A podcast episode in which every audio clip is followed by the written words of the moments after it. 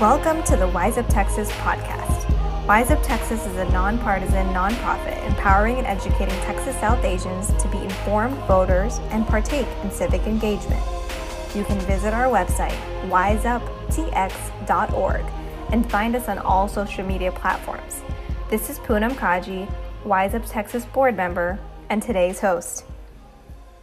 Hey everyone, I want to remind you we are getting closer and closer to Election Day. If you're listening to this podcast, I am sure you are planning on voting this election season and you are an engaged citizen, but that doesn't mean you can't take a moment and think about some friends and family, maybe those people that aren't quite as interested in politics to be listening to a podcast episode from Wise Up Texas, and ask them, have you registered to vote? Are you prepared to vote this election cycle? The deadline to register to vote is October 5th. And so we're really getting down to the last less than a month here for us to encourage those friends and family members to do that.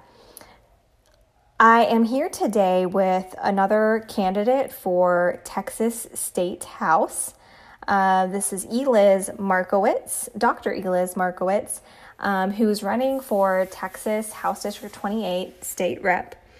And I want to remind you guys that, you know, we're really, really focused on the presidential race when you look at the media and when you keep up with the news. But don't forget, we've got to elect folks for our Texas State House as well. And Eliz Markowitz is running in this district, which is west of Houston area, encompasses a lot of the suburbs, has a very prominent Asian and South Asian population. Eliz is from this area herself. She was born and raised in Sugar Land, Texas. So I'd like to turn it over to her to talk to us about her campaign. Eliz, thanks for being here. Yeah, thank you for an amazing introduction. I appreciate it. As you noted, I'm a native of Sugar Land, Texas, and have lived in Fort Bend County for a large portion of my life, apart from living in Europe for a few years and then also going away for college and graduate school. And now I've come back to help give back to the community that helped raise me. And as you said, we have a lot of issues that we need to tackle. First and foremost, I would say that in addition to the hurricane season, we're also, as we all know, in the middle of a pandemic.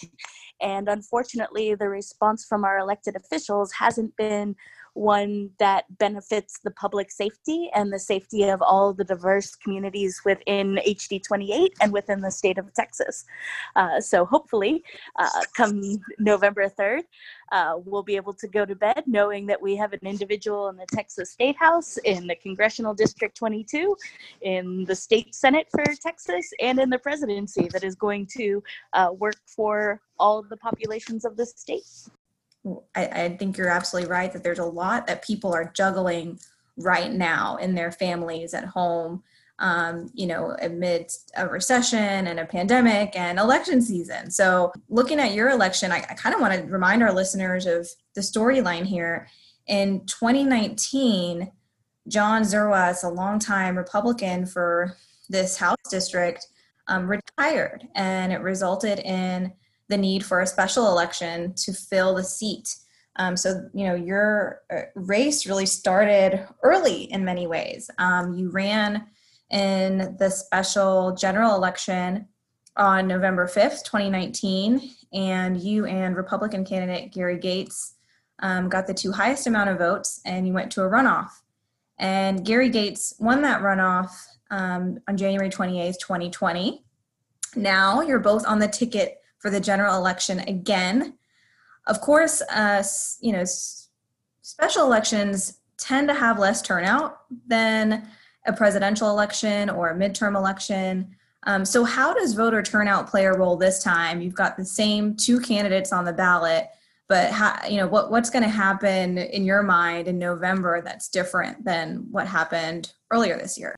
Yeah, so as you noted, special elections tend to have a lower turnout in Texas, particularly amongst the Democratic base, who are generally more fired up to go out for the presidential elections than they are for special election runoffs in an off year and an off time. And so voter turnout is going to play a huge role as we head towards November. On a positive note, as you noted, we've been running this race for quite a while. And so rather than it being a marathon, it turned into a sprint, and we were able to build up a large amount of momentum amongst the diverse communities within Fort Bend and put together a broad coalition of groups that wanted to see an individual elected who cares about people over politics. In the past 6 months since the special election, we've been able to register 19,000 new voters in the district, only 1,000 of whom have any prior Republican history. And so if we can just get people to turn out to the polls in the numbers that they did in 2016 or the 2018 midterms, we should be on track to make history this November, which would be great. Wow. Yeah. I mean, you know, there's been a lot of conversation about suburban districts like this one, right? I think there's been a lot of conversation about Texas and Texas suburban districts and what impact particularly suburban voters are going to have on this election. Can you talk a little bit about that, about what is going on in suburbia? What are people talking about, looking for, and what is their role in the election this year? Yeah, of course. So HD 28 is right on the outskirts of Houston in the greater Houston area. A lot of Katy, Richmond area is involved in HD 28. It's also the fastest growing district and the most populated in Texas. And so as the energy industry has grown in the Houston area, so too have the suburban areas in the greater Houston area. And as they've grown, they've become much more diverse as we see individuals from all communities and backgrounds coming in and settling in these suburban communities. And so I believe that this election season is going to be the cycle for suburban voters to make their voices heard. No longer do we have small areas of suburbs where the vote isn't actually amplified or representative. We have areas where these individuals are making their concerns known, whether it be the cost of healthcare and the accessibility of healthcare, the availability of high quality public education, which has been a huge issue, especially during the pandemic, as we see schools not having proper safety procedures for reopening and parents being forced to juggle not only their own livelihoods, but also the education of their children. We've also seen the economy suffer massively, which has had a huge effect on the suburban voter. And all of these things have combined to a point where we're really at the precipice of change. And if people truly want to see an equitable Texas, and they want to see a Texas that works for all individuals, hopefully they will put their faith in me to represent them come January. Yeah, I mean, you touched on the diversity of the district and how quickly it's growing. We identify your district as one that does have a strong South Asian population. And many of our listeners and followers are South Asians that are interested in being civically engaged and understanding politics better. So what would you have to say to the South Asian constituents in your district and the South Asian followers that will be tuning in here about your platform and about what you see that population needing? So I've always been engaged with the South Asian population since I first ran for the State Board of Education starting in 2017. And they've been a bedrock of helping to craft the policy and the platform that I'm running on now. HD 28 is comprised roughly of about 20%, a little little less than 20%, about 18% of AAPI individuals. And so they have a huge voice in who they will elect come November. And one of the things that we noticed prior to Sri Kulkarni running in CD22 was just the low engagement rate in the South Asian community. Now, thankfully, he was able to build up a huge coalition and engage those South Asian voters to come to the polls. And luckily, that has continued on. And so we've seen more engagement in the South Asian community than we ever have before. And we hope that that continues through. And we've just been making sure that we host meet and greets and town halls to understand the issues that matter most to them, which have primarily mirrored those of everybody else at this point in time, whether it be high quality education, high quality healthcare, or having an economy that actually works for the people.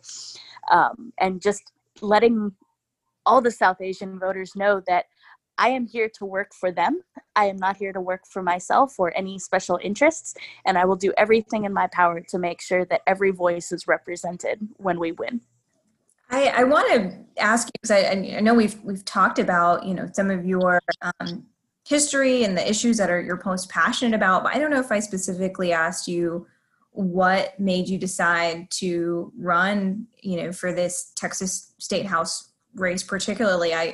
I looked, you know, was looking back at this district, and in 2016, nobody ran against the incumbent. And so here we are 4 years later in, you know, a hotly contested race, and in a race that, as you pointed out, has lasted longer than others because it started off with this special general election. So what was it that really put that fire in you to run for this particular office? So in 2018, during the midterms, I had run for the State Board of Education, and that race encompassed all of Southeast Texas. And when I was going around throughout the state, people were concerned about education, rightly so, but they were also concerned about healthcare. They were concerned about an economy that works for everyone. They were concerned about rising property taxes, so on and so forth. And I really thought it would be beneficial to help give back to the community that helped raise me.